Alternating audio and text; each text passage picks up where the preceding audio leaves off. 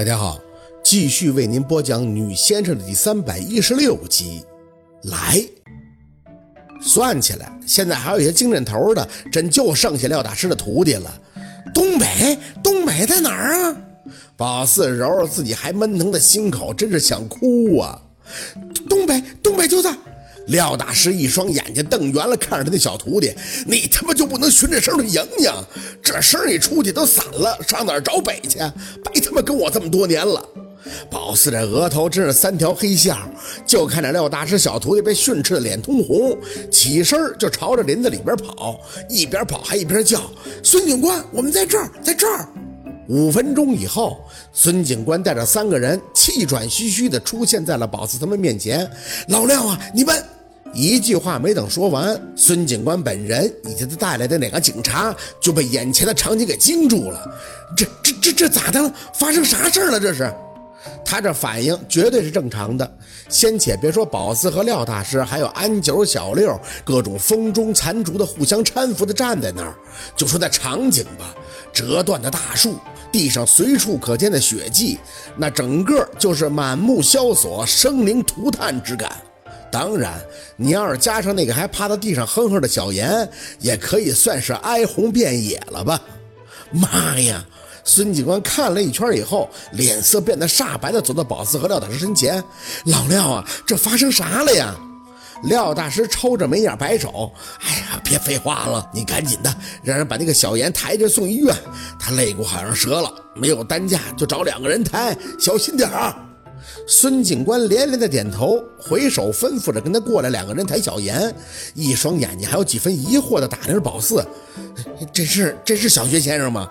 啥意思？宝四吭吭的咳嗽着，当然是我了。可可你这脸怎么？宝四顺着他探究的目光，直接摸向了自己的脸。哼，这怎么一点感觉都没有啊？就觉得大了，手感呢，很像是在摸馒头。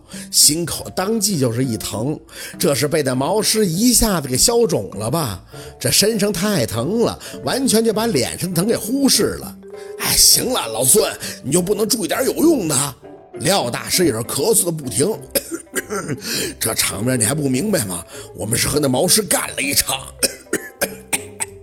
一着急，这血就顺着唾沫星子还往外喷。嗯，毛师，老廖，你的意思是你们把那毛师给灭了？孙警官紧张的四处打量了一圈，他在哪儿？在哪儿呢？我不是说过吗？要是灭了，得给我留点证据呀！这要是就这么没了，啊屁！廖大师狠狠地擦了下嘴角。哎呀，你看我们这样，像打赢了吗？丧气，差点命都搭这儿了。幸亏我这丫头的朋友帮忙。朋友？哪个朋友？在哪儿？不就你们几个吗？孙警官这上劲儿了，那嘴里不停地问呀。宝四抬眼看了看还落在树上盯梢那个老娃子，这头不是一般的疼。尸的事儿还没解决，人这又得解释一堆。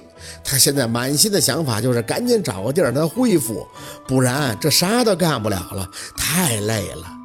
廖大师也懒得搭理孙警官，手一招喊来了自己的徒弟，指了指孙警官：“你把刚才发生的事情原原本本的跟老孙描述一遍，从头讲，从他那个鸡开始讲。”急，急这个字，廖大师还是特意的加重了一下语气，大概也是被那个演技鸡给气得有几分无语了。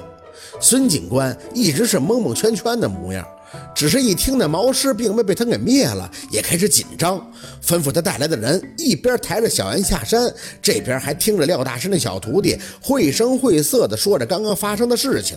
这一路上，宝四他们的耳根子还真是没消停。但不得不说，这廖大师小徒弟虽然本事没啥，这口才还算是不错的。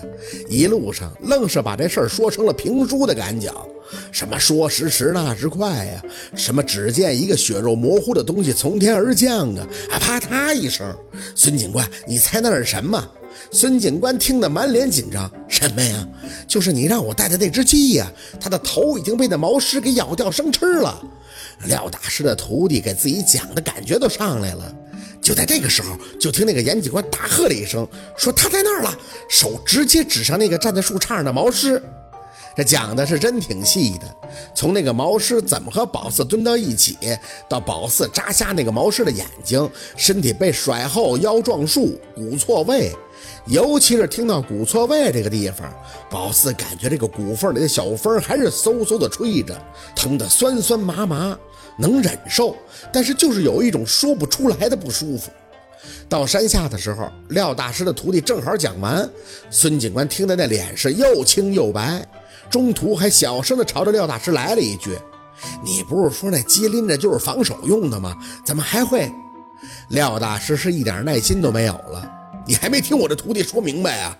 你弄的那个鸡比猴都尖，那狮是成精的，这鸡也是成精的。孙警官就此也没再多言，对廖大师的态度也无声的表示了理解。咋说，这都算是吃了败仗，身体和心情都遭受了重创。如果态度还能亲切可人，那就有问题了。到了山下时，救护车已经到位，医护人员帮忙直接把小严送上了车。他们几个没跟着上车去医院。廖大师说他这个伤自己会调理。宝四呢，感觉自己疼是疼，但是没到忍不了那个份上。要么内脏是没事儿。再说眼巴前的事还得解决，也就谢绝了。小六的鼻血还一直在出，但这个伤却不是毛师造成的，确切的说是被廖大师的内功给冲的，缓缓应该就好了。安九是看着没啥事儿的，但也只有明白人知道，他这命啊又被那毛师干废了一条。孙警官看着宝四他们都不跟着去医院，也就没再多让，他是自然要跟去医院的。咋说？这里边还涉及到小严开枪的事儿。孙警官说还要了解透彻，嘱咐他们先回去休息，这就跟着救护车走了。剩下的人就在那俩警察的帮助下上了金杯车，回去的一路也没再多聊什么，情况都摆着呢。那俩跟着孙警官的警察也都看到了，他们也不知道怎么安慰，表达出来的情绪就是这能捡回条命，就真算是万幸了。进院以后。孙警官安排的村里卫生所的医护人员已经到位了，二话没说就开始给他们几个检查上药，那基本都是硬伤。外表上看最惨的应该是宝四，脸整个都大了好几圈，木木的，他都没有什么感觉了。要不是孙警官提醒，他自己都不知道这脸肿得像猪头一样。等到简单的给处理完外伤的医生一走。他们就各回各的房间去了。宝四呢，在大厢上坐，伤得这么重，不得黑妈妈的诱惑，他得缓到什么时候啊？晚饭都没吃。宝四对着老家黑妈妈的堂口方向一直在上香，直到几炷香上完了，感觉胸口的疼痛稍微缓解了几分，自己偷摸的把衣服上衣的扣子解开一看，大片的青紫，嘴里嘶了一声：“这他娘的得恢复到什么时候？”